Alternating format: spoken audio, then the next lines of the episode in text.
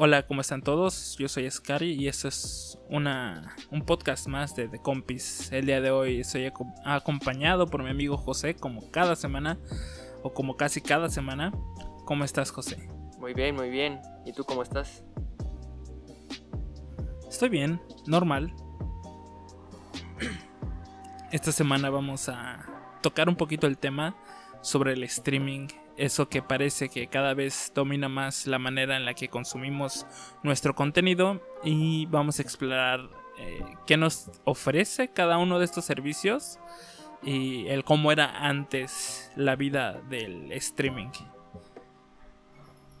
Así es, la verdad antes el servicio de entretenimiento era muy pues muy simple en cuestión de ir al cine y después pagar por la película, ya sea por DVD o Blu-ray, pero lo que es actualmente ahora pagas un servicio y no solamente servicio de streaming, también es servicio de música, lo que está ahorita el famosísimo Game Pass, que ha estado, pues la verdad, rompiendo muchos récords de venta, aunque, aunque diga Sony que no es un mercado viable, bueno, para al menos para ellos, para ellos no, ¿no? No es, no es un mercado viable para ellos. Para ellos, sí. Porque no les alcanza.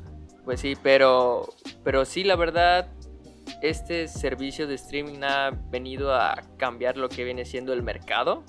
Este, a quien le gusta y a quien no. Este, sí se entiende. Hay personas a cual no les gusta esta manera de, de ver las películas. Eh, y no solo películas, música este, y demás cosas. Pero, pero así es la actualidad. Pero bueno, antes de iniciar el tema, este, ¿qué te parece si hablamos una noticia relevante de lo que ha pasado en la semana? Este, ya sea un dato curioso, algo que nos pasó. ¿Qué opinas? Claro. ¿Tú empiezas o yo claro, ¿Por qué no empiezas tú con la nota que traes? Perfecto. Bueno, yo tengo una noticia un poco, un poco candente con Disney. Haz de cuenta, pues, no sé si estás enterado, pero eh, Scarlett Johansson que es la actriz que interpreta a Black Widow en esta saga de películas de Marvel, demandó a Disney. ¿Sabías eso? Sí, sí, vi la, la nota. Es un. no sé, no me acuerdo si fue ayer o antier. Sí la vi, pero no, no la leí. O sea, vi el banner de, de Scarlett Johansson algo, pero la ignoré. Así que cuéntame, ¿qué pasó?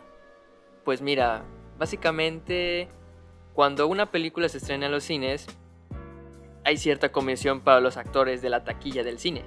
O sea, eso, eso se debe de saber, ¿no? O sea, por eso hay ganancias tanto para el cine y para los actores. Por eso los actores piden que se estrenen en los cines. Pero aquí, en el, aquí lo que alega la actriz es que pedía, o al menos en el contrato, en el contrato decía exclusivamente que la película se iba a estrenar en cines, o sea, la película de Black Widow, no simultáneamente en la plataforma de Disney Plus. Obviamente, si está alegando, es porque no obtuvo ganancias de lo que obtuvo la plataforma de Disney Plus. ¿Sí me voy a entender? Así que. Claro. Ese es el pleito de lo que se está alegando. Y al parecer también hay rumores de que también la actriz Emma Stone, no sé si ubicas esa actriz. Mm, refrescamela, ¿quién es? Bueno, es la que actualmente hizo de. Es la que hizo de Gwen Stacy en las películas del Hombre Araña. La de The Amazing. Ajá. Ok, ya. ¿En donde se muere? Ajá. Bueno, ella hizo una película recientemente donde se. en donde es Cruella. Ajá. Ajá. Bueno, ella. Ella también este, al parecer se está ciertos rumores en donde empiezan a ver en donde si empieza a demandar a Disney o no, porque pasó lo mismo con su película. Lo, eh, se estrenó en cines, pero con lo mismo, estreno simultáneo con Disney, pero parece ser que tampoco ella no recibió como que regalías con el estreno simultáneo. y, y todo indica que al parecer también Disney o sea, no se va a quedar con los brazos cruzados, o sea, sí va a ser una demanda grande contra, contra estas dos actrices. ¿Qué opinas de esto? pues, o sea, si en su contra... Hablando exclusivamente de, de Scarlett Johansson, ya que la película de Cruella no la vi, y a la otra actriz, pues, o sea, sí lo ubico, pero no la conozco tanto. Pero si en su contrato decía que la película iba a estar en cines, este, pues las tiene de ganar ella. Porque pues el contrato así dice y, y sabiendo que los contratos, al menos en Estados Unidos, si se respetan, este de... Yo quiero pensar que Scarlett Johansson tiene un poco la ventaja Claro, obviamente esa es como que la imagen principal de la noticia. Obviamente estoy seguro que hay mucho más a fondo referente a lo que ahí está. Es que como en los contratos hay mucho de letritas pequeñitas y eso, así que no se sabe si realmente lo que dice ella es cierto o no, o sea, al menos referente a la actriz, pero es lo que está alegando y pues todo parece indicar que esto sí va a ser fuerte y a tal punto de que sí va a haber corte y todo eso. Y, o sea, y también otra actriz se va a unir con ella referente a demandar a Disney, así que esto va a ser fuerte. Y bueno, es que es que sí está complicado porque por esto de la pandemia, lo de los extremos simultáneos que no solamente están pasando en, en Disney, sino en otras plataformas o sea, para los para los fans pues está pues está más que perfecto, pero pues del lado del actor pues sí ha de ser un golpe muy duro, ya sea por el pago, por lo por lo que sea, ¿no? Claro, y aparte va de la mano con eso de que Disney va a quitar también el estreno simultáneo. O sea, ya de plano anunciaron el estreno simultáneo va a ser quitado en, en Disney Plus. O sea, primero se estrenará en cines y después en unos 3 o 4 meses ya llegará de forma exclusiva a Disney Plus. Creo que para mí es una mala estrategia, pero se entiende porque anunciaron que la película de Black Widow no recaudó lo que ellos esperaban debido a la piratería. Y pues es, es comprensible. Pues fíjate, hablando de estrenos simultáneos, creo que lo que está haciendo HBO Max, al menos aquí en México, eh, me parece una buena idea, ya que va a estrenar, si no me equivoco, las películas un mes o 35 días después de que estuvieron en cines, ¿no? No, HBO. fue el estreno del cine. HBO Max va a estrenar las películas meses después, pero HBO Max no yo había leído. No es porque. No, pero es que yo había leído que las películas, o sea, se va a estrenar la película en cines. Y ya ves que en cartelera, pues está más o menos mes, mes y medio, ¿no? Así es. Pues más o menos después de ese mes, mes y medio, va a ser ya cuando se ha incluido a, su plataforma. Es lo que yo he leído. Hasta donde yo tengo entendido, faltaría investigar bien, pero hasta donde yo tengo entendido, va a tardar un poquito más. Pero sí me es un poco cruel que el estreno simultáneo no sea en Latinoamérica, mientras que en Estados Unidos sí. La verdad, creo que es un poco tonto, pero bueno. Pues es, más por... Es que ese ya es un problema de licencias, ya que, pues, seamos honestos, el cine en México se vende incluso más que en otros países por lo barato que es. Eh, bueno, eso sí. Y perder, perder este mercado más para los que se encargan de, de traer las películas aquí a México, para doblarlas, para hacer todo el proceso bueno. que necesita una película, creo que sí es, sí es un golpe muy duro para la industria, al menos aquí en México. Bueno, o sea, de ese, de ese lado lo entiendo. Sí, pero bueno, a pesar de que dices que es barato, recuerda que independientemente no todas las personas pueden pagar por ir al cine. Porque... Claro, claro. Pero estamos hablando de, del precio en Estados Unidos, porque, o sea, un boleto en el cine en Estados Unidos vale como 5 o 6 dólares, algo así, o sea, sí es carito allá. Eh, sí, sí se escuchó. Tú me dices, ¿sigo? Pues sigue. Pero bueno, estamos hablando de que obviamente la economía de Estados Unidos y México no es comparable, ¿no? Pero, pero bueno, ese es otro tema. Es que, bueno, es que yo tengo tíos que viven allá y que me han platicado cómo es el cine allá y me dicen que es muy raro, eh, más cuando uno de esos tíos vino de visita aquí en México, me dijo que es muy raro ver un cine lleno. Eh, y me acuerdo que él fue al cine aquí en México y dijo que cuando fue se impresionó al ver tantísima gente haciendo fila tanto para la dulcería y para entrar al cine. Dice que eso allá no se ve tanto. Dice que tiene que ser un, una película que la vaya a romper demasiado estilo Star Wars o, Marvel. Para que una sala de cine se llene. Si no son esas películas, no pasa. Pero también aquí aplica. O sea, no cualquier película hace que el cine se llene en México. O sea, tú mismo lo acabas de decir. O sea, películas como Star Wars, este, las de Avengers, este... Claro, pero siempre que pues yo he estado en un cine siempre he visto bastante gente, a menos de que vayas muy temprano y más por toda la serie de promociones que se aplican al menos aquí. Ah, claro, sí, hay mucho descuento. Es más como te decía una perspectiva de la región en la que te encuentras, pero pues sí, ahí ya no nos, no nos extendemos más en este tema. Pero bueno, ahí está la ahí está mi noticia rápida de lo que está pasando en esta semana. Así que esta actriz, Y pues a ver qué pasa, ¿no? Con, con Scarlett. A ver qué pasa y a ver si se une también Emma Stone a demandar a Disney. A ver si no. Pero bueno, esa es mi noticia rápida de la semana. ¿Y tu noticia? Danos tu noticia.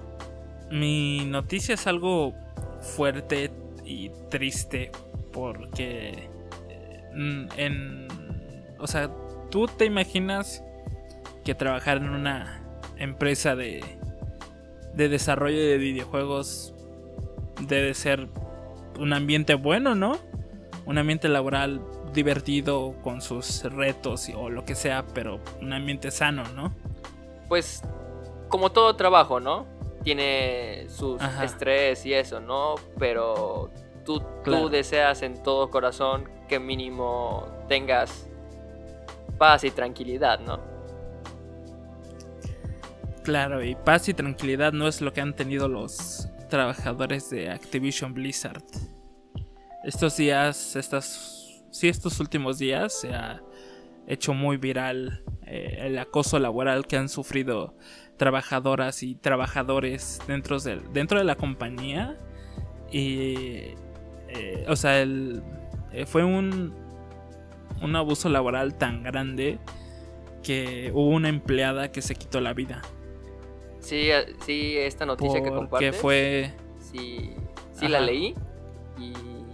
Porque fue abusada por un superior suyo y aparte de ser abusada fue.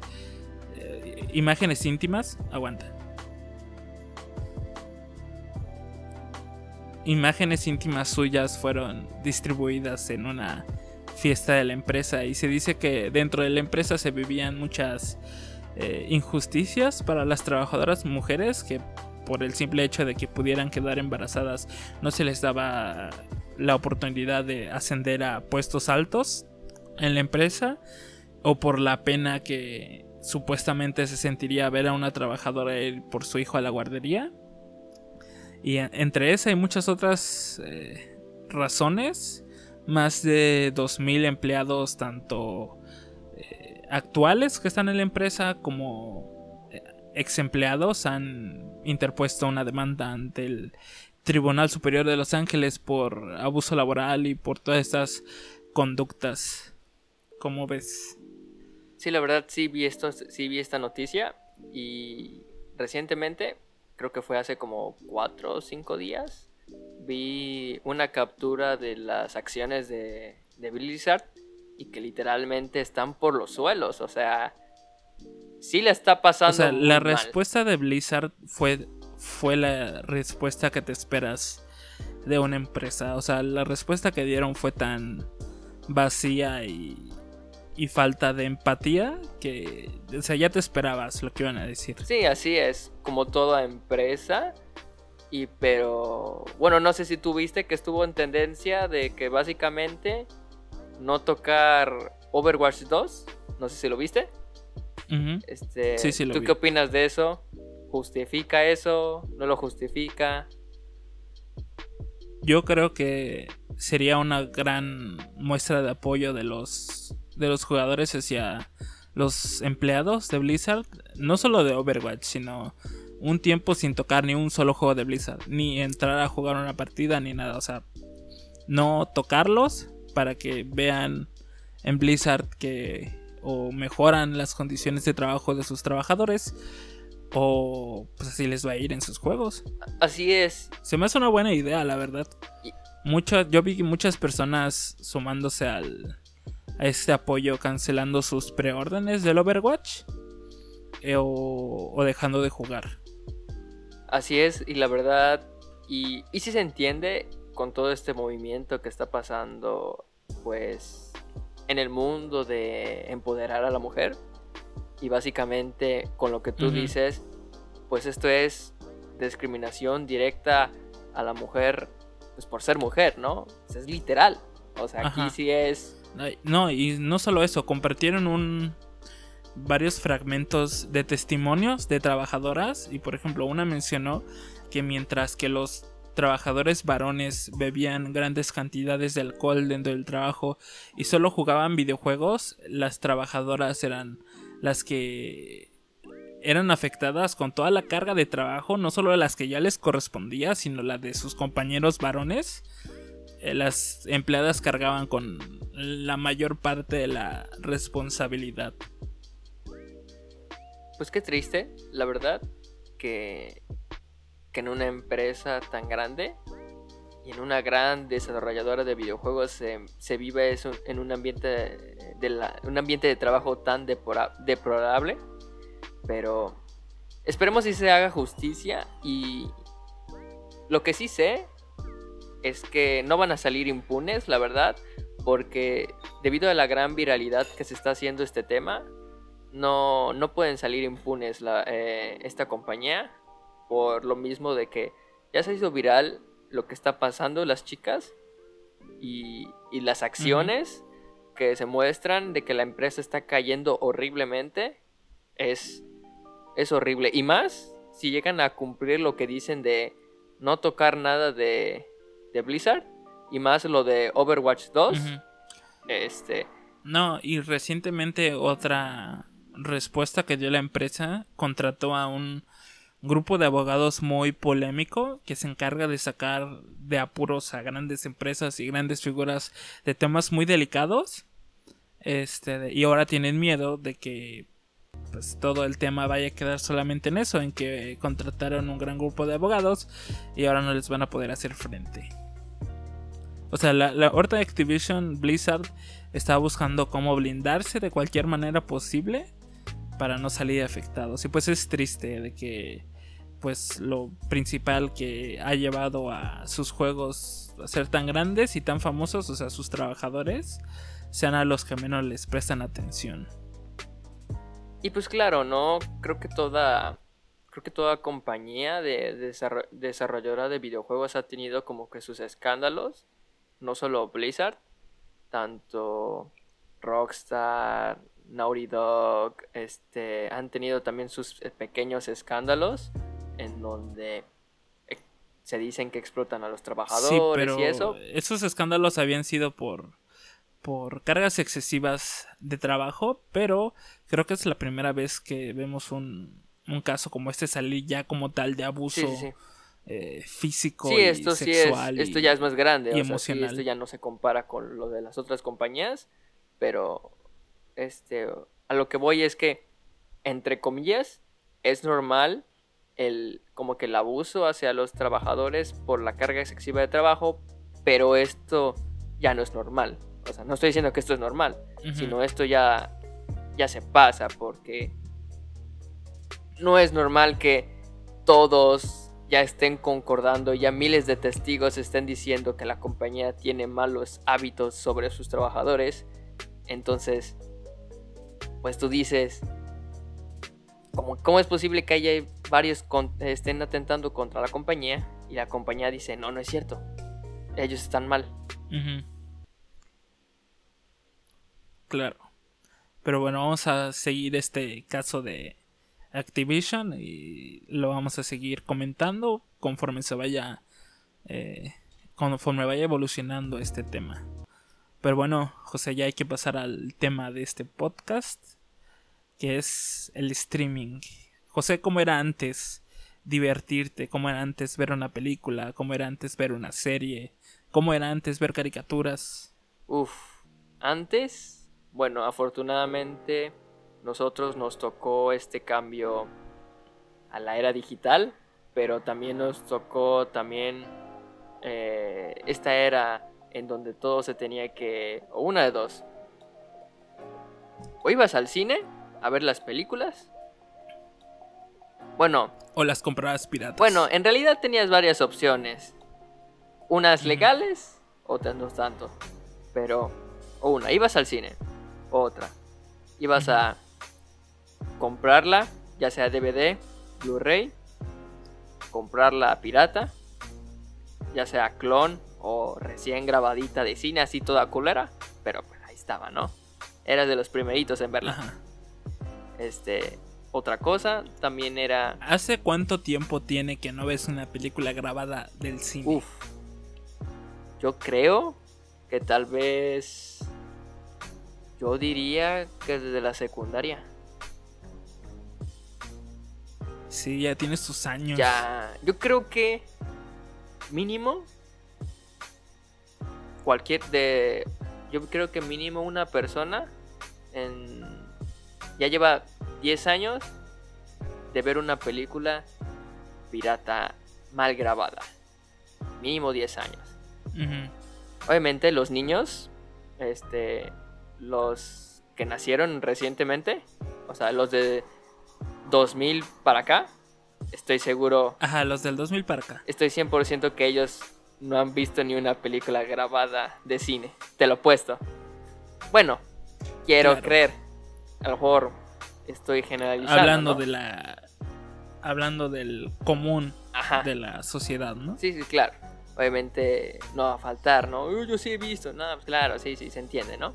Pero yo, bueno, al menos yo en lo particular, creo que sí tengo como 10 años que ya no he visto ni una película pirata así grabada tal cual del cine. La verdad, te mentiría cuál es la última película pirata que tengo memoria. Así tal cual. Exacto.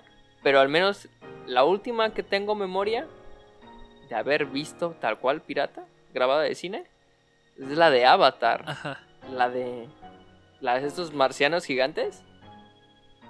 Ajá. Es la. Yo ya no tengo memoria de cuál fue la última película que vi en, en un disco pirata. La verdad. Y antes era muy común que te vendieran películas piratas en el centro. Ah, claro. mero en la calle había puestitos de películas piratas que te vendía desde lo, más reciente hasta lo que tú quisieras. La, típica. Eh, y te podías en... Bolsita de. Ajá. De cuatro, cuatro películas en una. Ajá. Eh, ah, sí. Las cuatro en uno. O cuando te tocaba una película que no era la ah, que venía en la bolsa. Un clásico cuando. Eso es un clásico que estoy muy seguro que a lo mejor los, los chavos, ¿no? Porque pues, nosotros ya no somos tan chavos, ¿no? Somos chavos, pero pues para otros ya no somos tan chavos, ¿no? Este. Ajá. Eh, la típica, veías, a ver, una película no, veías. En este momento, podemos decir si hay Terminator 5 en este, momento. Pero en 2005 veías tal cual Terminator 5. Y tú dices, ¿qué pedo? Pues antes no había Terminator 5. Ahorita, si la ves, pues sí hay. O sea, sí hay película de Terminator 5. Ya salió en el cine y eso, ¿no? Pero pues comprabas. ya que lo. Antes, antes los que grababan o o hacían estas películas pirata, a veces se, tomaban la libertad creativa de mejorar la portada de la película. Así es. O bueno, yo en mi caso, yo te voy a, contar una anécdota así rapidín. Yo así en, en una de puestos de películas pirata, pues yo así como que buscando cuál ver, literal había una película de Halo, de Halo. Y decía, Halo, la película, de los directores de King Kong. Yo dije, a la verga. Dije, pues no, una película de Halo. Yo no estoy enterado, no mames. Yo he jugado los juegos y no, hay, y no he visto la película de Halo. ¿Cómo soy fan? ¿Cómo puede ser eso? Ajá. La compro y pues, ¿qué crees que era? Ah, ¿Qué te imaginas que es? No, pues. No, no me puedo imaginar. Es que era como una. Como un, una catafixia esas películas. No sabías lo que te iba a tocar. Bueno, simplemente era todas las cinemáticas de Halo 1, 2 y 3 en la película. Ah, Eso era. Ok. Y yo dije entre mí, no mames, qué chafa. Pero muy bueno, ahí me tienes a mí a veces de vez en cuando poniendo el disco y reviviendo las cinemáticas de Halo 3, porque creo que son las que más me gustan. Este. Ajá. Pero pues, yo dije entre mí, qué chafota, ¿no? Me vendió una película que de algo que yo ya había visto. Este. Pero pues así ese tipo de cositas te encontrabas. O a veces te encontrabas las versiones japonesas o coreanas, esas las mal hechas. Porque sí lo hay. Hay versiones todas mal hechas de, de las películas las americanas así todas horrendas y dices, ¿qué pedo? Creo que, creo que a todo el mundo le ha pasado. Eh, bueno, en mi caso, la primera vez que tengo recuerdo de que me trajeran una película todavía fue en VHS. O sea, a mí también me llegó a tocar una reproductora de VHS y recuerdo muy bien la película. La primera película que vi en VHS fue la de Buscando a Nemo. Uf. Esa todavía salió en VHS. Y la de un caballo. No me acuerdo cómo se llama. ¿La de Spirit? Pero era la de un caballo y... Creo que sí. O sea, y todavía en, mis, en mi mente tengo el aroma que salía de una caja de VHS. Eh, era un aroma muy específico entre plástico barato y... No sé, olía raro. Pero ese aroma de los VHS de sus cajas todavía lo tengo en la memoria. Sí, sí. Y ya después, pues obviamente el, el DVD, ¿no? Sí, sí, así eh, es. Que ya es muy raro encontrar un DVD. Y luego de ahí pasó el Blu-ray. Que también. El Blu-ray también ya está dando. Que no pegó ¿eh? tanto. El, Blu-ray de por sí eh, no pegó tanto como un DVD. Es que no pegó tanto porque salió a la par de esta era digital. Por eso siento que no fue un gran boom como fue el DVD. Si, si hubiera salido la era digital un poquito después, el Blu-ray hubiera sido una sensación, definitivamente. Pero por eso siento que el Blu-ray no es lo tanto. Y de hecho estuvo de moda en donde, en donde te obligaban casi casi comprar la película en Blu-ray. Porque como que este es el nuevo formato. Cómpralo ya porque ya no va a haber DVD, puro Blu-ray, puro Blu-ray. Pero pues la gente casi casi como en él porque no voy a comprarme otro reproductor solamente para verlo en Blu-ray si, si ni siquiera tengo tele para reproducirlo en Blu-ray, ¿no? Entonces, además de que ese entonces no todo el mundo tenía la televisión adecuada para ver esa calidad de video. Exacto. Y todavía en ese cuando salió todavía había gente con televisores con relación 3 4 eh, tercios. Así es. Ya sabes que pues ahora trabajamos o vemos cosas en eh, en 16 eh, novenos, pero antes era 4 tercios. Sí, la verdad, antes la, la calidad de video era bastante baja. Y, y otra cosa de, de cómo conseguir películas, series, caricaturas, era con el gran difunto la tele. Blockbuster. A mí me encantaba ir ah, a Blockbuster, la verdad. Me encantaba, era mi, era mi feria, la verdad. Ajá. No. Fíjate que yo a Blockbuster nada más iba a rentar juegos. La verdad es que nunca. Eh, nunca me llamó la atención rentar una película. Fue, fueron muy contadas las veces que renté una película en Blockbuster. Yo siento que Blockbuster pudo haber hecho un gran mercado de streaming. O sea, literal. O sea. Sí. Si hubiera evolucionado a una plataforma de streaming, definitivamente creo que todo el mundo ahorita estaría suscrito a Blockbuster. Claro, y es por... Tuvieron la oportunidad y, por ten- y la dejaron ir. Y es solamente por tener el nombre Blockbuster, o sea, por lo que fue, ¿no? O sea, creo que Ajá. creo que eso es tal cual fue una oportunidad desperdiciada y pero a mí me encantaba ir a rentar películas, series, juegos. Para mí rentar juegos, porque para mí era el único lugar en donde podría ir a rentar un juego y si no me gustaba pues ya no lo volví Ajá, a jugar. eso era ¿no? lo, lo- Ajá, eso era lo cool. Ir a rentar un juego que dices, "Ah, sí me llama la atención, pero no lo quiero comprar por miedo a que no me guste. Exacto, exacto. Y si ya te gustaba, pues ya lo comprabas, ¿no? Ajá. O, o aplicabas la Claro. ñera de quedarte el disco y ya no devolverlo. Yo, yo me quedé con un disco de Blockbuster, pero no por no regresarlo, sino porque cerró. O sea, que nuestra ciudad cerró y, y mi fecha de regresarlo era después de, de su cierre. Así que creo que por ahí todavía anda el juego de Cars 2 Pe- para pero, Xbox 360. pero sí. Bueno, de hecho, Blockbuster intentó salvarse y lo cambiaron a otro nombre. La verdad no recuerdo qué nombre. Se cambió como a The B Store. Ándale, DB Store, algo así. Se cambió, pero pues. O sea, era lo mismo. Lo único Ya que no cambiaron pegó. era el nombre. Pero pues. Cambiaron sus colores, el Ajá. nombre.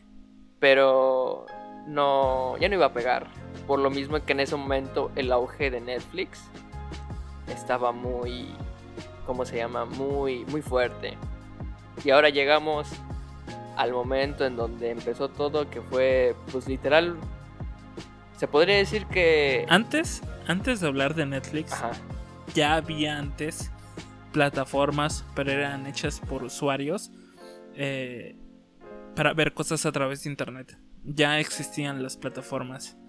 Eh, o aplicabas la de, por ejemplo, antes la manera de ver anime o lo pasaban en la tele y si no lo pasaban en la tele o era o buscarlo en puestecitos a ver si lo tenían o buscarlo en páginas de internet dedicadas a subir anime.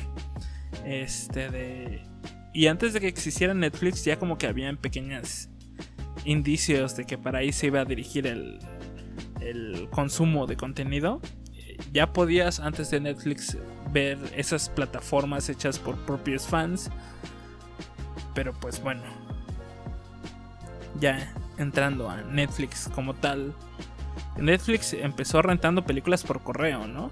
así es así es pero se podría decir que tal cual pues Netflix lo empezó porque fue que Netflix empezó la fórmula la fórmula exitosa así que se podría decir Ajá. que Netflix es la De una plataforma tal cual. ¿no? ajá de una plataforma tal cual así que se podría decir que Netflix es como que el, el pionero el precursor de todo esto este o al menos es lo que yo tengo entendido porque este y, al- y mínimo de todas las plataformas de streaming Netflix está de ley o sea no conozco ninguna persona que diga tengo por ejemplo Amazon y no tenga Netflix o tengo HBO y no tengo Netflix ¿sí me doy a entender? o sea Sí. Netflix está de ley Claro. Bueno, Netflix. ¿A- ¿Para ti qué significó Netflix? O sea, ¿lo, ¿lo ocupaste desde que se estrenó en México? ¿O te esperaste un rato para probarlo? ¿Cómo ha sido tu experiencia con Netflix? Mira, mi historia con Netflix empieza desde el 2013. Este, la verdad no sé en qué año inició Netflix, pero mi dato es en el 2013. Te lo digo porque en ese momento se iba a estrenar la serie de Daredevil, una de las Mejores series que he visto en mi vida. Y cuando yo dije una serie de este personaje con tono adulto en una plataforma de streaming, dije yo tengo que verla.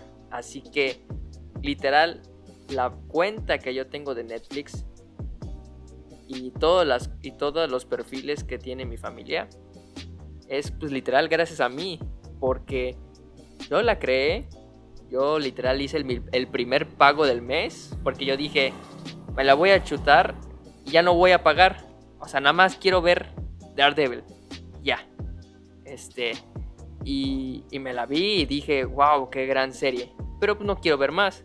Pero ya después mi hermana dijo, oye, ¿está esto? Ah, sí, quiero verlo. Ah, pues yo dije entre mí, pues ya va, ya va a acabar. Si quieres, paga el mes. Ah, sí, paga el mes. Ya pagó el mes y así sucesivamente y hasta la fecha, pues ya, ¿no? Cada quien se hicieron sus perfiles y eso. Ujú. Pero al menos para mí, ese fue como que el primer acercamiento con Netflix con la serie de Daredevil. ¿Cómo fue el tuyo? Fíjate, yo sí eh, eh, me recuerdo, o no recuerdo el año, pero sí recuerdo que yo contraté mi primer mes en Netflix recién se estrenó en México porque pues era la noticia de que vas a poder ver series por internet donde quieras, cuando quieras. Y yo ocupé antes, te daban un mes de prueba gratis. Eh, y obtuve el mes gratis y aparte eh, contraté un mes extra. Pero cuando vi lo que quería ver, pues lo, pues lo cancelé, ¿no? Porque pues ya no había más cosas que ver. Creo que... O sea, recuerdo que antes, cuando empezó, había mucho contenido de Disney. Había muchísimo. eh, cosas de Nickelodeon. Cosas así, ¿no? Y creo que yo regresé a, Net- a Netflix ya como tal, ya agarrándolo como mi plataforma base para ver contenido. Creo que fue cuando empezaron a sacar los, este, los Netflix Originals. Creo que fue cuando ahí fue el, el verdadero boom de Netflix. Cuando ya empezaron a producir sus propias series. Creo que ahí es cuando de plano pegó. Y, y- y bueno, a mi percepción, creo yo, el segundo. La segunda competencia más fuerte de Netflix creo que sería Amazon, ¿no? Yo tengo con. Yo tengo mis cosas con Amazon. Este de. Que para mí. Pero antes, antes de pasar con otra plataforma, Ajá. te voy a decir cuánto cuesta Netflix. Para que vayamos sacando la cuenta y al final chequemos cuánto costaría pagar todos los servicios que están disponibles al menos aquí en México, ¿no? Ahí te va. Un mes de Netflix cuesta 139 pesos en su paquete para una sola persona. Esto te permite ver el contenido que, que tú quieras, en, pero solo en una cuenta, solo en un perfil. Y lo malo que yo le veo a este perfil es de que no te dan calidad HD.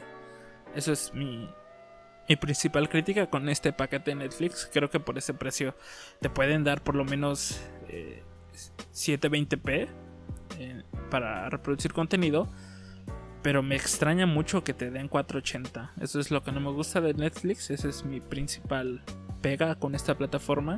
Y de ahí salta al segundo paquete que es 196 pesos. Te permite poner dos perfiles en, simultán- en simultáneo viendo contenido. Y de ahí eh, ese paquete te da Full HD. Y de ahí brincamos al tercer y último paquete que es de 266 pesos el mes. Te permite eh, tener hasta cuatro perfiles en simultáneo y hasta una calidad de 4K. Ok, ¿Tú qué paquete usas, José, de Netflix? ¿Cuál es el que a ti te gusta o el, o el que a ti te acomoda? Eh, yo estoy pagando el paquete de. Bueno, yo, paquet, yo pago el paquete mensual, pero el paquete en donde puedes verlo con. con. Creo que son con tres dispositivos o cuatro, no recuerdo bien. A, a la vez, o sea, simultáneo, porque llegó un momento en donde Entonces tú tienes el de 266. Ándale, ese. Porque lle- llegó un momento donde, pues literal, con mis hermanas, veíamos un momento donde concordamos, en donde veíamos cada quien nuestra serie, y pues nos acaba, porque decía, el límite de uso ya está ocupado, ¿no? Así que nos acaba y pues lo, lo único que hacíamos es, es extender eh, el paquete y al momento todo perfecto. ¿Y tú? Yo, como no lo comparto con nadie, suelo contratar el de 139. eh, pero te digo, yo que pues, lo veo solo en mi propio perfil, eh, sí se me hace pues mala onda que no me den calidad HD. Por lo menos yo quisiera que me dieran calidad HD. Eh, y José, series que te hayan encantado de Netflix, que digas eh, vale la pena solo por estas series o estas son mis favoritas de las que ha sacado. Obviamente hablamos de las exclusivas, ¿verdad? Claro, porque pues, obviamente las demás están licenciadas, las puedes encontrar en, otra, en otras partes, ¿no? Ok. Pues obviamente yo diría así de cajón Daredevil. Creo que es la serie que me hizo suscribirme a Netflix y la sigo manteniendo como la mejor serie de superhéroes que he visto en mi vida, la verdad. A quien no la haya visto, se la recomiendo. Es esa. Eh, otra gran serie que he visto de Netflix es, pues recientemente, Sumatsu no Valkyria. Me gustó bastante la adaptación. Eh, Castlevania, también una buena, una buena adaptación. Se las recomiendo también bastante esa. ¿Qué otra gran qué otra serie de Netflix es buena? Mm. Puta. Eh, fíjate que tal cual um, Los Siete Pecados, eh, tal cual no es de Netflix, pero el doblaje sí. Eh, me gusta verlo con doblaje, así que me agrada verlo. Y y bueno, pues es lo que se me viene ahorita rápidamente a la mente. Este. Yo comparto contigo lo de Castlevania. Pero aparte le agregaría The Witcher y. Y Bojack Horseman. Bojack Horseman es una gran serie de comedia, una gran serie sobre la depresión. Creo que vale la pena que todos la vean. Es muy muy buena serie. Y pues bueno, eso es hablando de Netflix y ¿qué te parece si ya pasamos al siguiente servicio que es Amazon Prime Video? ¿Qué te parece Amazon Prime? Para mí Amazon Prime Video lo considero creo que la mejor, la segunda mejor plataforma. Creo yo la considero la que le hace la competencia directa a Netflix porque a mi gusto eh, Amazon tiene una mejor oferta de contenido, pero ya eso son gustos personales porque al fin de cabo lo que te hace gastar dinero por una suscripción de, streaming, pues es lo que te ofrece, ¿no? O sea, es como, como las consolas, ¿no? Este, al fin de cabo, no importa lo potente que, que compres de una consola, lo que te vas a decidir por comprar cierta consola es por sus juegos. Y, lo que te ayuda es los juegos exclusivos. Así que pasa lo mismo con estas plataformas. Yo siento que para mí las, eh, la plataforma de Amazon Prime Video tiene mucho mejores exclusivas. Así que por eso para mí, en la actualidad, en este momento, al menos en cuando está grabando el podcast, yo disfruto más de ver Amazon Prime Video. Fíjate que yo pondría Amazon Prime Video como mi plataforma menos favorita.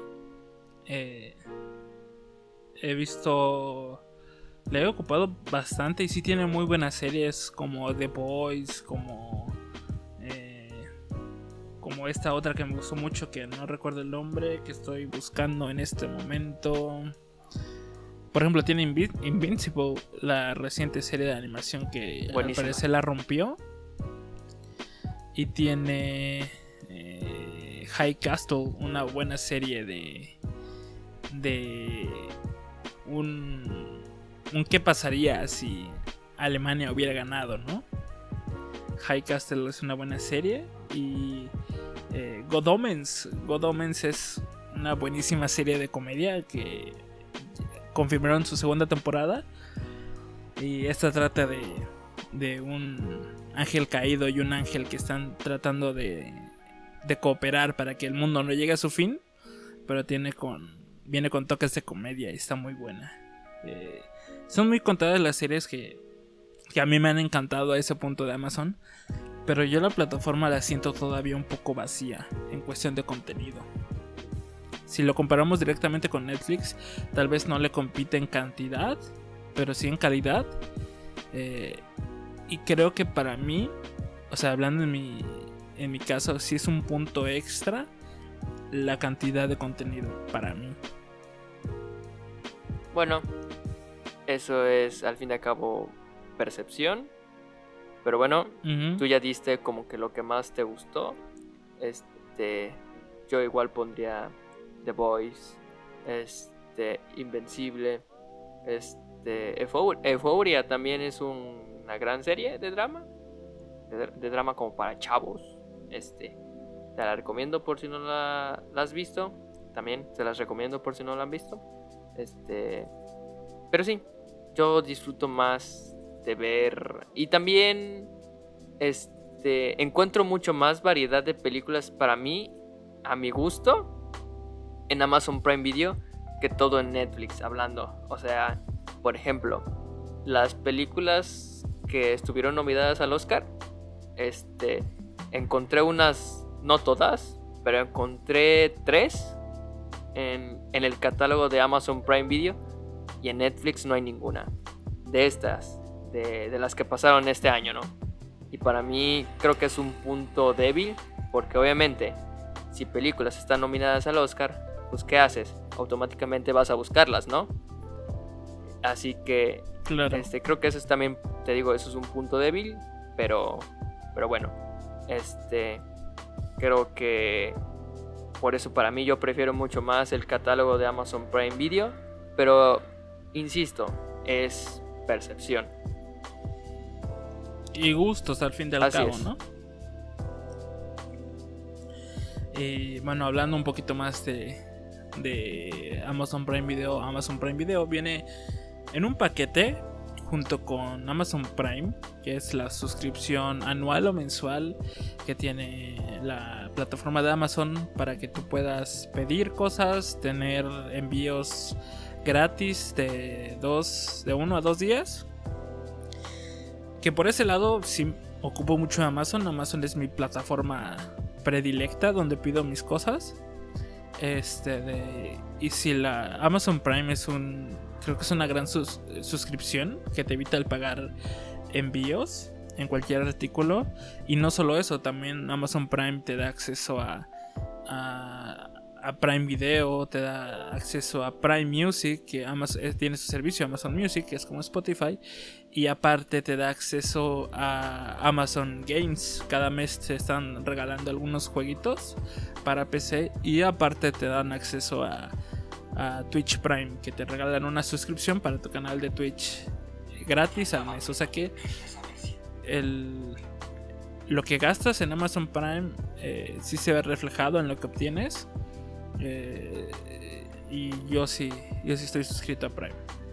Tiene un valor de 99 pesos al mes. Y al año creo que cuesta 899 pesos. ¿Tú pagas suscripción?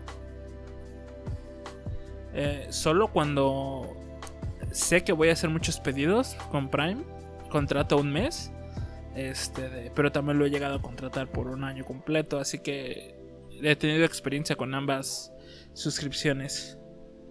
Yo en estos momentos llevo pagando el año y llevo, si no me equivoco, ya llevo tres años con Amazon Prime Video, tal cual pagando el, modo anual y la verdad me ha salido perfecto.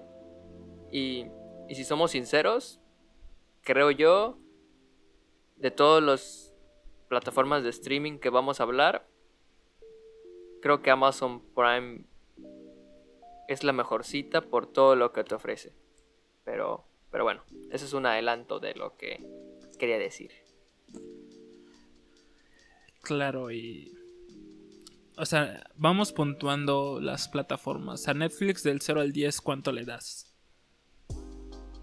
Mira, es que obviamente puedes puntuar la plataforma de diferentes maneras. Que si la interfaz es muy tosca, que si no me gustan los colores, que si los subtítulos están feos, que si no sé qué, que si la conexión hacia el video es muy lenta, X cosa. Pues puedes hacerlo de diferentes maneras. Pero para al menos para mí, yo considero lo más importante porque, porque muchos, muchos se enfocan en donde la interfaz tiene muchos colores, en donde está posicionado en donde... Sí, sí, sí, sí, para mí. Para mí eso no es relevante. Muchos para sí, pero para mí no. Para mí, dame contenido, dame algo que disfrutar. Para mí eso es, para mí como una consola de videojuegos. Por eso luego se me hace un poco X cuando me dicen, esta consola va a traer tal componente, tal componente. Sí, sí, sí, lo que sea. Yo solamente quiero, dame buenos juegos y ya. Pero entiendo que hay muchas personas que sí le interesa saber que traen los componentes, pero al menos para mí no. Yo solo quiero buenos juegos y ya. Pero regresando a lo de los streaming, en lo personal, yo califico obviamente estas plataformas solamente con el contenido, no con interfaz. pues vamos a basar la calificación con el contenido. O sea, respecto al contenido, ¿cuánto le das del 0 al 10? Yo le doy. Yo le daría un. Le daría un 7. Pero la verdad. Le doy un 8. Porque tienen muy. Tiene muy pocas series. Que están en mi corazoncito. La verdad. Que son exclusivas de Netflix que viene siendo Daredevil, este, Shumatsu, Castlevania, series buenas que son exclusivas de Netflix, este, que sí digo, va, o sea, lo vale, lo vale realmente, o sea, sí se pusieron empeño y cariño, porque a mi percepción, las series nuevas que está haciendo Netflix, que, que Casa de Papel, que que Club de Cuervos, que... Eh, ¿Cómo se llama esta, esta serie donde hay de puros adolescentes? De una prepa. Tú no sé si lo ubicas, ¿te acuerdas? Sex algo, ¿no? No, es... Bueno, donde sale Dana Paula. ¿Lo ubicas? No, no lo ubico. Bueno, ese tipo de series, Netflix se enfocó para mí mucho en eso y es donde siento que cayó. Sí, es cierto que la calidad en el contenido de Netflix ha decaído. Pero, Eso sí pero entiendo, mucha gente le gusta ese contenido. Y si obviamente están sacando ese contenido, es porque ese contenido es porque está, pegando. O sea, el algoritmo no miente. O sea, o sea, sí lo entiendo, pero al menos para mí, no soy parte de, ese, de ese contenido que le agrada. Por eso, yo le daría un 8. ¿Y tú? Yo también le doy un 8, pero sí, sí, para mí sí es verdad que, o sea, para mí como usuario, no hablando para toda la comunidad suscrita a Netflix, para mí el contenido de Netflix se ha ido decayendo en los últimos años. Sí, de repente saca sus cosas súper épicas como, como Castlevania o The Witcher o ese tipo de series. Eh, pero ya es como que más contadito. A lo mejor y también es por esto de la pandemia. Pero claro, eh, obviamente, hablando desde el punto de vista de nuestros gustos, ¿no? Porque... Ajá, no, yo estoy hablando... No va a faltar que digan, ah, es que lo que les gusta lo ven, este, no nos gusta a nosotros. Claro, se entiende, ¿no? Ajá. Claro, yo sí le doy un 8. Y a Amazon Prime yo le daría un 7 porque al menos no tiene tanto contenido que a mí me ha gustado. Este de y sigo inconforme yo con la plataforma. Creo que todavía le falta evolucionar un poquito. Al menos aquí en México. Ah, yo en mi caso yo a Amazon yo le daría un 9 porque eh, esto no es broma. Película que he buscado la he encontrado en Amazon y no en Netflix. O sea, tal cual. Por ejemplo, que película, ah, quiero ver esta. La busco en Netflix primero, o sea, hasta eso. Primero la busco en Netflix y luego, si no la encuentro, le digo, me paso a Amazon. La encuentro en Amazon. Y, la verdad, en cuanto series, hablando exclusivamente de series, porque la verdad, películas, algunas películas de Amazon no me llaman la atención, la verdad.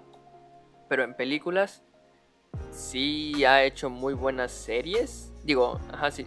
series y es de aplaudir, la verdad. Y ha hecho series que han estado en tendencia, o sea, no han sido como que han pasado desapercibidas. Ha estado en tendencia. Claro.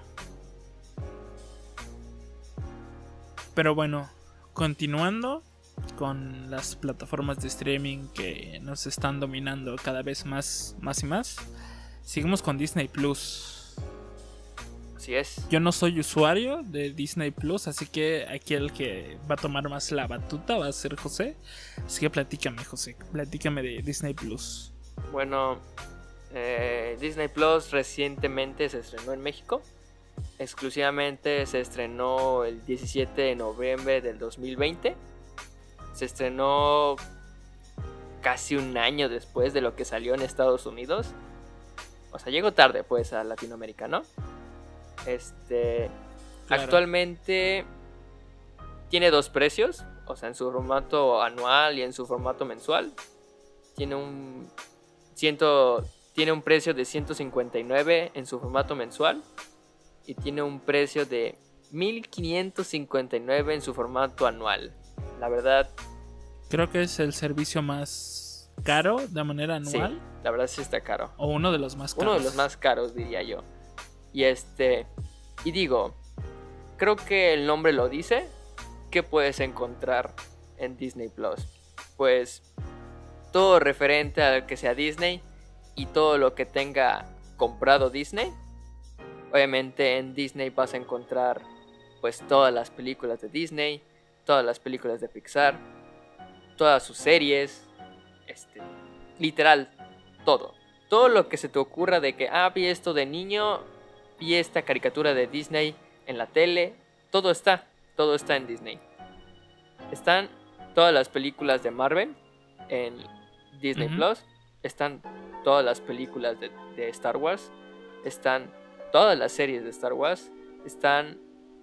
Mm, no están todas las series de Marvel. Están la mayoría. la verdad, le faltan agregar una que otra serie de Marvel. Pero como que las mejorcitas están. Y, claro. y también se unió con National Geographic. Así que contenido de... Además de que tienen todo Star Wars, ¿no? ¿Mande?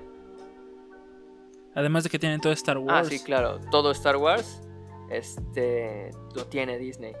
Eh, y, y como que un plus que le quisieron agregar con esta plataforma es que le metieron todo, todo lo de National Geographic. Así que todo, todo tipo de documentales de, de que el planeta, de animales y eso, pues si te interesa, también está en, en Disney Plus.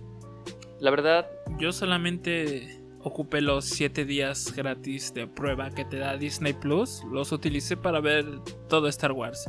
O sea, porque, o sea, aunque había visto una que otra película, nunca había visto toda la saga por completa como tal. Y aunque no soy fan de Star Wars, decidí aventármela más por mera cultura popular que por otra cosa y me vi hasta de Mandalorian, o sea, me lo vi todo en esa semana. ¿Y qué opinas? Hablando de Star Wars, creo que es pues, un gran plus, super plus, o sea, creo que no es de extrañar todo el fandom que hay a través de Star Wars, pero digo, a mí me gustaron las películas, pero no me siento fan. Sí, claro. Este, y bueno, y otra cosa que fue como que otro plus para la plataforma de Disney, porque si somos sinceros, pues la verdad, pues se puede quedar un poco seco de contenido con solo eso, ¿no? A pesar de que es mucho. Sí, además de que, o sea, me, cuando estaba revisando la plataforma vi que tenían muchas cosas de Disney Channel, lo viejito de Disney, de Pixar, y no lo he contratado por eso, porque de niño no fui niño Disney. O sea, a mí ver el canal de Disney eh, me aburría. Yo era más eh, chico Cartoon Network o chico Nickelodeon. Es que claro, o sea, este mis caricaturas favoritas de niño vienen de estos dos canales. Es que la plataforma de Disney Plus es más para nostalgia, la verdad. Pero es muy es muy de nostalgia. Sí. Pero como te digo, creo que una, un gran empujón fue la serie, digo, a esta plataforma fue la compra de Fox Así que eh, Claro. se, unió. Fox a esta plataforma. Así que todo el contenido de Fox también está en Disney Plus. Por eso puedes en- Me extraña que no esté Family Guy ahí. Se supone que también es de Fox. Este, sí está Family Guy. A eso voy. O sea, Family Guy. Todo de Fox sí está. Pero en Estados Unidos. Aquí, en México, por alguna extraña razón, van a dividirlo en dos plataformas. Una nueva plataforma llamado Star Plus se va a estrenar con todo lo todo lo de Fox, pero pero con lo de Disney. Obviamente con un nuevo precio y todo, mientras que en Estados Unidos todo está unido, o sea, en una misma suscripción y en Disney Plus. La verdad, creo que sí es una patada en el culo para Latinoamérica el venderte un servicio por separado. Así que Claro. esperemos y mínimo no esté tan caro porque todavía no han dado fecha, digo, todavía no han dado precio. Así que la verdad se me hizo una mala estrategia. Claro, eh, además, eh, otra estrategia de todas estas plataformas de las que hemos platicado hasta ahorita, tienen la, la manera de pagarse también, eso no lo mencionamos a través de tu, re- de tu recibo de, de teléfono e internet. O sea, también es una forma extra de poder pagarlas. Así es. Y, y creo que todas, todas, la verdad, todas. Ajá, hasta ahorita todas. Y Pero bueno, algo más que desees agregar de Disney. ¿Cuánto cuesta net eh, cuán- eh, Disney? ¿Cuánto dijiste? eh, la mensualidad, 159. Ajá. Y eh, de forma anual 1559 Pues sí. y, Yo y no pues la verdad Me veo contratando Netflix, digo Disney Plus a futuro porque no me atrae la plataforma. Eh, se- y pues sí, ahí y está. la verdad creo que el contenido más destacable y lo que siendo sincero la verdad ha mantenido a flote esta plataforma. Son las series de Marvel. La verdad Claro. hay que ser sinceros. Y la serie de Mandalorian de, de Star Wars porque antes de la serie de Marvel primero fue la serie de Mandalorian. Este estas, estas series rompieron literal. La, las- a la gente les gustó mucho. Y y pues es lo que mantiene a flote esta plataforma literal o sea es así de simple es puro Disney claro. si no te gusta Disney, pues no te va a gustar la plataforma. Tiene Marvel. Te gusta Marvel, te va a gustar. No te gusta Marvel, no te va a gustar la plataforma. Te gusta Star Wars, te va a gustar la plataforma. No te gusta Star Wars, pues no te va a gustar la plataforma. Creo que en ese aspecto Disney Plus es muy simple con, con lo que te ofrece. Así que, y es muy fácil decidir si pagar o no pagar. Claro. Y pues, continuando, eh, la recién llegada HBO Max, que viene a sustituir a HBO Go y las otras plataformas de HBO, que había como otras dos más. Eh, ¿Qué te ha parecido? Que se estrenó este mismo mes HBO Max aquí en México. ¿Qué te ha parecido hasta ahora? Pues fíjate que, que la he estado utilizando en un ratito. Pues ya, ¿cuánto llevamos? Menos de un mes, ¿no? O llevamos para el mes, ¿no? Sí, apenas usándola como menos de 20 días.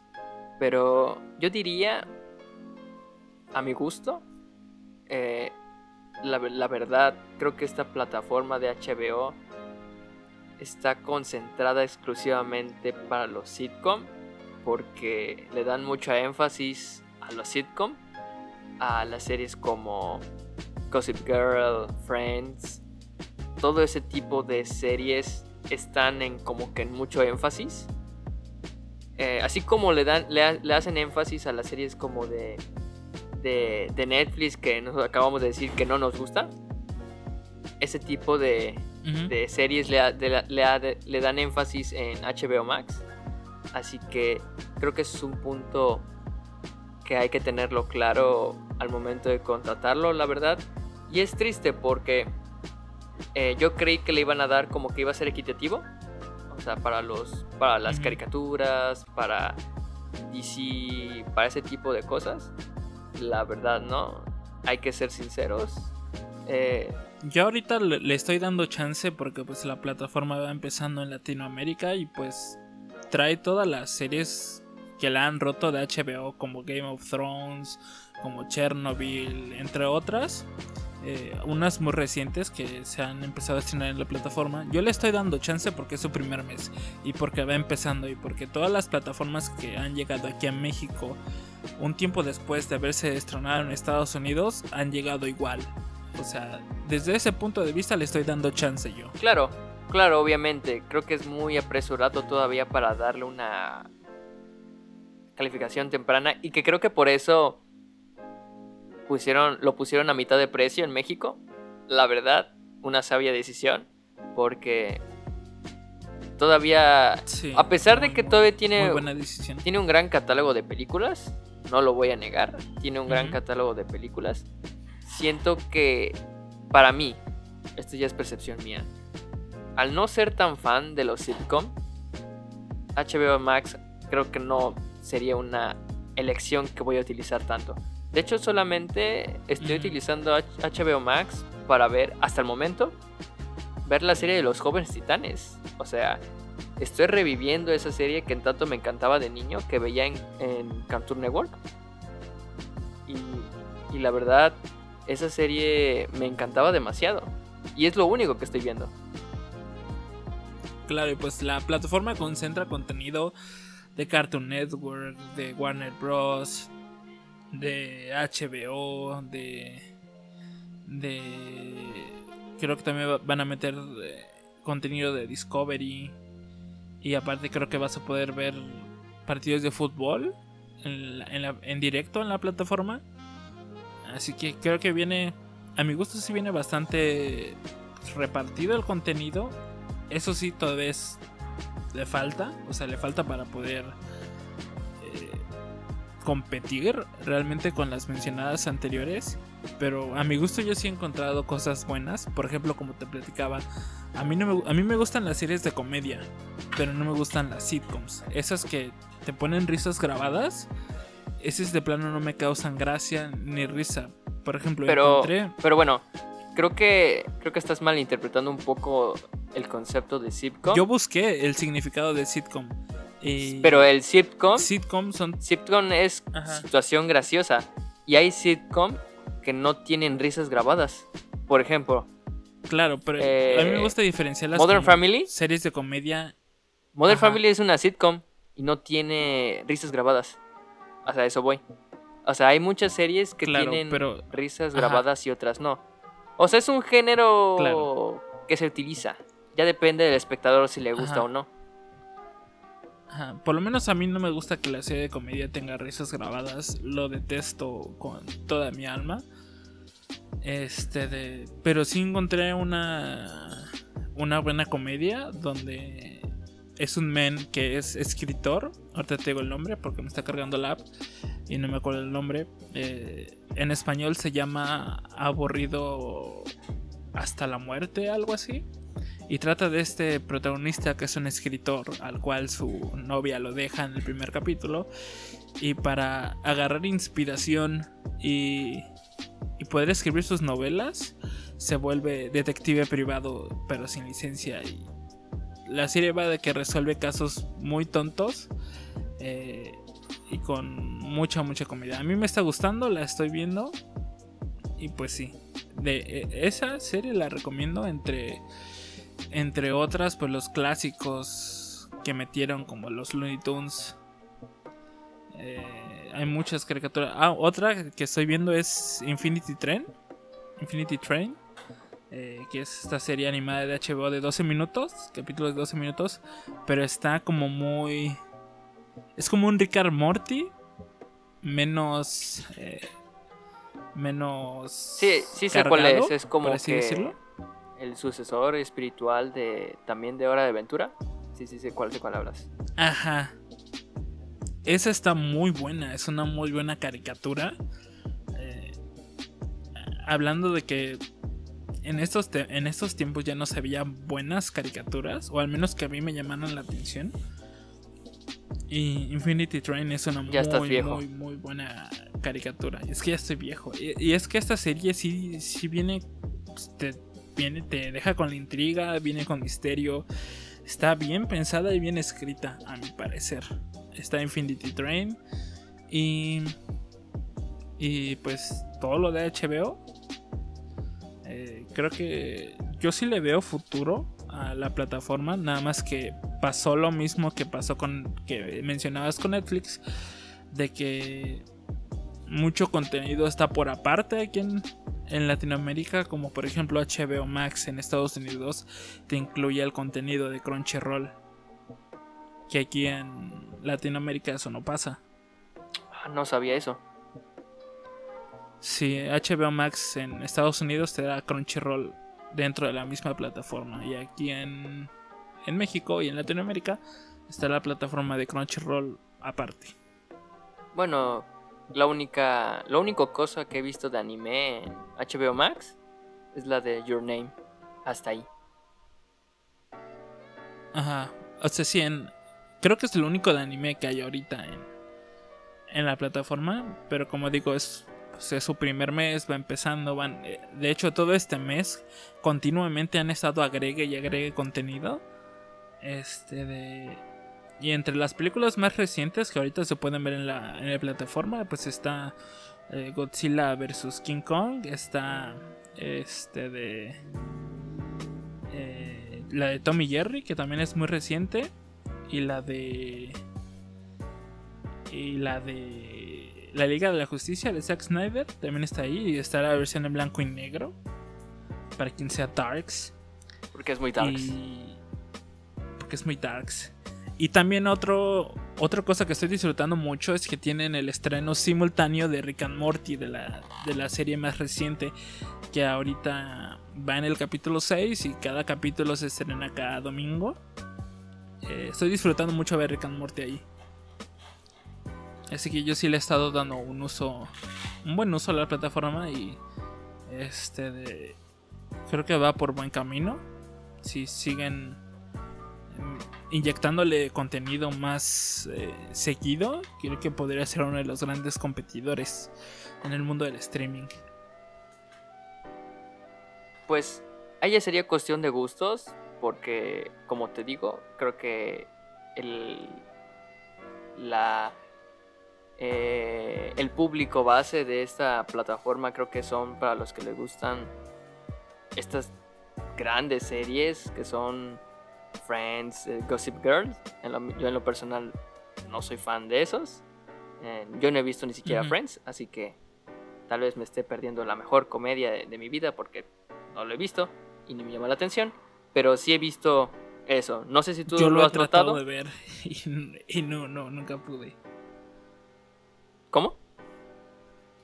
Yo sí lo intenté ver, pero como te digo que tiene risas grabadas chiste tras chiste, me desesperé y la quité. A mí no me molesta, porque de las pocas sitcom que realmente amo y me gusta mucho, por ejemplo, Drake y Josh, a mí me gusta mucho Drake y Josh.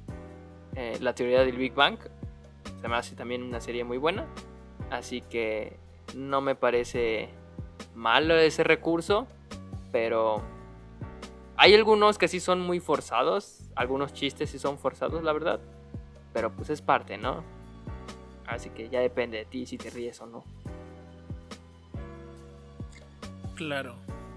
Y está como de hecho el día de hoy se termina la promoción este día que se está grabando el podcast para poder conseguir eh, HBO Max eh, a mitad de precio para siempre. O sea, si lo contratabas este primer mes de que se estrenó por el plan eh, móvil, que creo que es la única plataforma que tiene este tipo de plan, que solamente puedes ver eh, contenido en tu celular o en una tablet para un perfil este de por o sea el precio normal es de 99 pesos para el plan móvil. Y si te suscribías en este mes de estreno, lo pagabas para siempre, supuestamente a 50 pesos tu suscripción. Pero la que nosotros eh, nos decidimos, y nos decidimos más por el precio que por el contenido, fue porque son 75 pesos al mes por el plan estándar que te da calidad 4K y la posibilidad de ver en tres perfiles simultáneos creo que está más que perfecto, ¿no? Pues sí, la verdad sí. Este, y tenía que y más porque tenía que ser el enganche para que Latinoamérica empezara a comprar la suscripción, la neta. Y, o sea, yo yo me apresuré a decirte que lo contratáramos entre pues, entre los dos. aparte porque de por sí ya es barato y pues compartir cuentas saldría todavía más barato. Eh, lo quise contratar porque siento que la plataforma sí va a evolucionar para bien en el futuro. Así que tenerlo desde este precio desde un principio, pues me parece más que bien. Pues esperemos. Pero bueno. A ver qué tal. Queda otra plataforma que se me está olvidando. De, aparte de, o sea, antes de entrar a plataformas de anime. Si no me equivoco ya fueron todas, ¿no? Pero pero bueno, yo creo que de anime pues no, no, nos podríamos hablar tanto porque al fin de cabo este creo que anime es otro mercado y, y nos podemos pero pues vale la pena mencionarlo no a ver dale pues menciónalo eh, al menos Crunchyroll eh, cuesta aquí en, en México cuesta 120 pesos el plan fan, eh, que es mensual, y está el mega fan, que es anual, y el mega fan te deja descargar capítulos, el plan normal no te deja, pero pues Crunchyroll te da acceso a, a toda su... Con el plan básico te da acceso a todo su catálogo de anime y a todos los estrenos. Que esto es algo muy cool que tiene Crunchyroll que pues, te estrena pues en manera simultánea los capítulos que se estrenan en Japón y junto con su competidor que es Funimation, que apenas este año entró formalmente aquí a México. Eh, Funimation tiene un precio de 99 pesos el mes, sí es un poquito más barato. Pero gracias a que Funimation llegó se desató la guerra del doblaje. Eh, los últimos meses han habido muchísimas series que se han doblado a latino. Eso está muy, muy chido. Este, porque a mí sí me gusta escuchar, o sea, me gusta escuchar el anime en su idioma normal, el japonés original, pero sí soy fan de los doblajes. Y gracias a esta competencia de plataformas de anime, cada vez están habiendo más y más y más doblaje. Sí, la verdad eh, sí es algo que he notado que tanto y no solamente tanto de Crunchyroll y Funimation, también Netflix se ha metido con doblaje de anime, la verdad. Y, creo que es algo que a lo personal a mí me gusta, que metan doblaje animes, incluso con casi al estreno simultáneo del mismo anime, que el doblaje salga muy, muy, muy a la par, o que de plano doblen toda la temporada completa, no que sean como de semana, semana, semana, no, la verdad creo que eso me parece una muy buena estrategia y, que la gente de poco a poco sea como que esté más aceptando el doblaje, porque antes sí eran como que no, el japonés solamente, el japonés solamente. Así que me parece muy cool la verdad ese aspecto. Entre los rumores del doblaje que están próximos a salir y que todo el mundo está esperando es la continuación del doblaje de Naruto Shippuden. Supuestamente se va a terminar de doblar y el, la continuación del doblaje de Bleach. Sí, sí, ya había escuchado esa noticia de la continuación de, de Naruto Shippuden. Este, más porque que ahora presuntamente lo va a terminar Funimation. Como ya se estrenó Funimation en. Eh, digo, Naruto ya se estrenó en Funimation este, y con doblaje. Todos dicen eso. Y más por las posibles eh, declaraciones de diversos actores en donde dicen que grabando y que no sé qué y que bla bla bla y casualmente actores suben como que publicaciones a su Instagram diciendo que están trabajando como que al mismo tiempo y todos tienen en común que son que han trabajado en Naruto, ¿no? Así que todos dicen, ah, Naruto vuelve, Naruto vuelve. Pero pues realmente sí, tal cual no, no han confirmado nada. Y el mismo Lalo Garza, que es el director de Naruto, o al menos lo dirigió en su momento, él ha dicho que Naruto no está en planes, pero tal vez puede que sí, puede que no, pero pues está por verse, ¿no? Claro, yo en lo personal esperaría con más ansias el doblaje de Bleach. Me gustaba mucho su doblaje. Pero, pues bueno. entre otro, yo estoy esperando también el, doblaje de JoJo's y nomás no lo sacan. O sea, ya hasta en las wikis de doblaje están los actores que interpretan a los personajes, está qué estudio de, de, de doblaje lo está haciendo. O sea, ya sale toda la información del, del doblaje de JoJo's, pero nada más no lo sacan.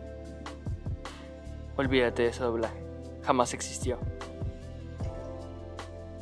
Pero bueno. Eh, ¿Algo más acerca de plataformas de streaming que te gustaría agregar?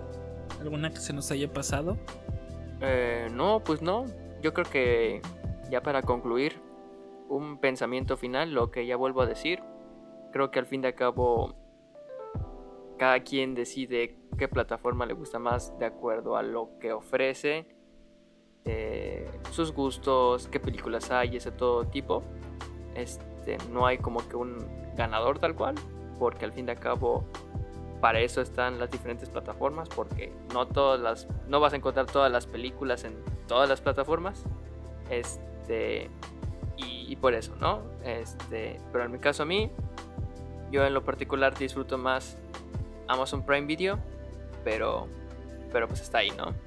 ¿Tu conclusión final? Pues, si yo me tuviera que quedar con una sola plataforma, pues yo me quedaría pues, con Netflix. O sea, más por la cantidad de contenido y por las posibilidades que tiene, yo me quedaría con esa.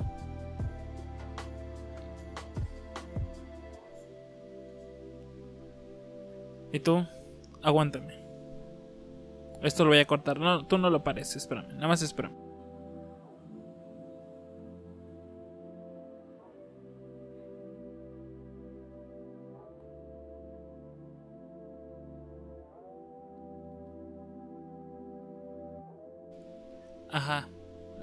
Entonces algún algo extra que quieras agregar ya para terminar. Ah, ¿qué tal si sacamos cuánto costaría tener todos los servicios? Ah, de streaming. A ver, dale. Aquí, en vivo. Dale, dale. Eh, saca tu calculadora y te voy a ir dictando las. El, precio. A ver. Tú me dices cuándo ya. Listo. Eh, para empezar Netflix y vamos a sacar el precio para una sola persona, no lo vamos a sacar anual. Así es. Eh, pon Netflix, el mes vale 139 pesos. Ok. Amazon vale 99 pesos. Ok. Disney, ¿vale cuánto vale Disney? Disney. ¿Ciento qué? ¿150? No, espérame. Déjame, déjame checo. Ah, 159.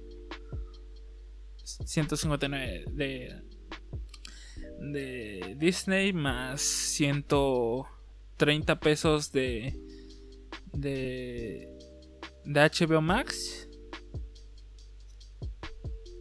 Ajá. Más 120 de Crunchyroll. Ajá. Más 99 de Funimation. Ok. ¿Eso es todo? Ah, sí, creo que es todo pues daría un total de 746 pesos. ¿Cuánto cuesta un plan de televisión por cable? Ay, ni idea, la verdad. Como 300 pesos, ¿no? Algo similar al, al precio base del, del teléfono. O sea, no es caro. O sea, estamos viendo que, pues, tener todos los servicios cada vez se vuelve más y más caro.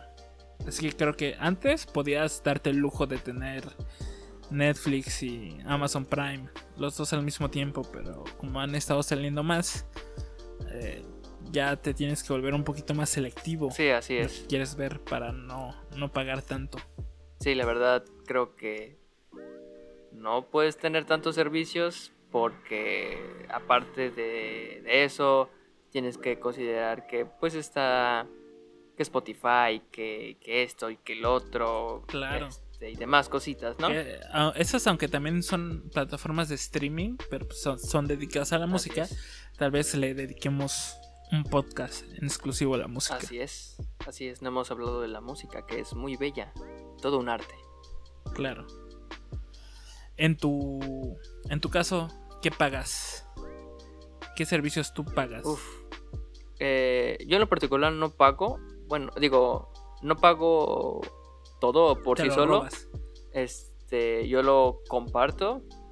Afortunadamente, este, por ejemplo, Net- Netflix lo pago con mis hermanas. Este, Amazon Prime Video, ese sí lo pago solito. De ahí te sigue de Disney Plus, ese sí lo pago con un amigo. Este, HBO Max lo pago contigo. De ahí sigue Spotify, lo pago solo. De ahí sigue. ¿Qué otra plataforma? Deberíamos pagar Spotify entre nosotros, saldría más barato. Sí, la verdad sí. Eh, Crunchyroll. Eh, después nos organizamos. Crunchyroll lo pago con. ¿Ya pagas Crunchyroll? Sí, sí, tengo Crunchyroll. Crunchyroll lo pago con mi hermana. Este. Y. Y ya. Ya, la verdad. Son, son esos los, los servicios que pago en este momento. Claro. Yo pues pago Netflix. eh, Antes lo mantenía mi suscripción constante. Pero ahora, por lo mismo que te digo de que no siempre tiene algo que quiero ver, lo contrato nada más cuando sé que va a haber algo que quiero ver. Por ejemplo, ahorita lo voy a... Ahorita no lo estoy pagando porque pues lo que quería ver era eh, el, el final de Castlevania. Eh, lo recontraté para eso y lo contraté un mes más. Pero ahorita no creo que lo vaya a recontratar hasta. Si no sale nada bueno en lo que queda del año, hasta el, hasta la segunda temporada de The Witcher. Salió la segunda temporada de Lupin, creo. Ah, sí, yo estaba viendo Lupin, pero no. O sea, es una serie que pues, la voy a seguir, pero no es como que, ay, ya la quiero ver. ¿Sí me explico? Te puedes esperar. O sea, está buena, pero. Ajá, está buena, pero no es. No es el kit, tampoco. Ok, ok. Este de pago Netflix de vez en cuando. Eh, Prime también eh, es la que más mantengo más por los envíos que por la plataforma de video en sí. Eh, y HBO, que como ya dijiste la pagamos juntos sale infinitamente más barato. Y Disney Plus no lo tengo porque no me gusta. Eh, y en anime creo que sí pago las dos plataformas que hay ahorita, que es Crunchyroll y Funimation, porque como me gusta mucho el doblaje, ambas están en esta guerra de quién saca más doblaje. Pero si tuviera que, que quedarme con una entre Crunchyroll y Funimation, me quedaría con Crunchyroll. Más por el catálogo más amplio que tiene. Y, pero también a Funimation le hace falta evolucionar un poquito más todavía. Y, y ya, son los que yo pago. Pago pues, dos, tres. Pago de tres a cuatro de video. Porque pues ya después está que el Game Pass, que pues ahorita no puedo porque pues no tengo Xbox, pero pues tú pagas Game Pass, que la Ah, sí, suscripción a Gold, que me, Spotify, Me olvidé de Game Pass. También pago Game Pass. ajá, o sea, Game Pass, eh, Spotify, entre más cosas, ¿no? Más servicios que se pagan aparte de del video. Pero pues eh, ya para ir cerrando cada vez eh, la plataforma de streaming se vuelve algo tan personal como el como el- los gustos musicales cada quien sabrá cuál contrata cuál no contrata cuál le gusta cuál no le gusta y, y pues sí esos son los que nosotros tenemos, los que disfrutamos. ¿Algo más que deseas agregar? No, creo que ya aportamos demasiado y creo que ya se entendió bastante el tema. ¿Tú crees que siga habiendo más y más y más servicios de streaming en el futuro? Sí, sí, la verdad, sí. Y streaming, lo que va a pasar es que se van a, temar, se van a terminar fusionando porque, por ejemplo, streaming hubo, no sé si te enteraste, pero hubo streaming de, un streaming que se llama DC Universe, que era literal la plataforma de streaming de DC, pero pues obviamente fracasó. ¿Qué es lo que pasó? Pues se terminó fusionando. Creo que cositas así van a sacar, van a intentar sacarlo como que por sí solo, pero se van a terminar uniendo a grandes plataformas. Este, te lo aseguro. Claro. Y algo que quiero mencionar es que para quien no quiera pagar tanto, eh, ahí sí les va a tocar buscarlo, pero pues ahí sí. Nada más les doy el dato. Hay una plataforma que te permite pagar suscripciones con desconocidos, o sea, te dan una cuenta del servicio que tú quieras y dependiendo de los perfiles que se puede abrir en esa cuenta, se reparte entre esa plataforma se encarga de repartir la cuenta entre desconocidos y entre esos desconocidos pagan la suscripción completa. Así que pues ahí les toca buscarlo porque tampoco me acuerdo del nombre, pero ahí está el dato de que se puede, se puede todo se puede en esta vida. Claro, pero pues ya nos vamos despidiendo porque esto se alargó más de lo que imaginé. Y espero que hayan disfrutado la nueva calidad de audio. Ya para que José les haga ASMR. Exacto. Les voy a hacer ASMR a partir de ahora. Claro, y pues de mi parte eso es todo. Nos vemos, esperamos la próxima semana con otro tema. Y pues me despido. Hasta aquí. Adiós, hasta la próxima.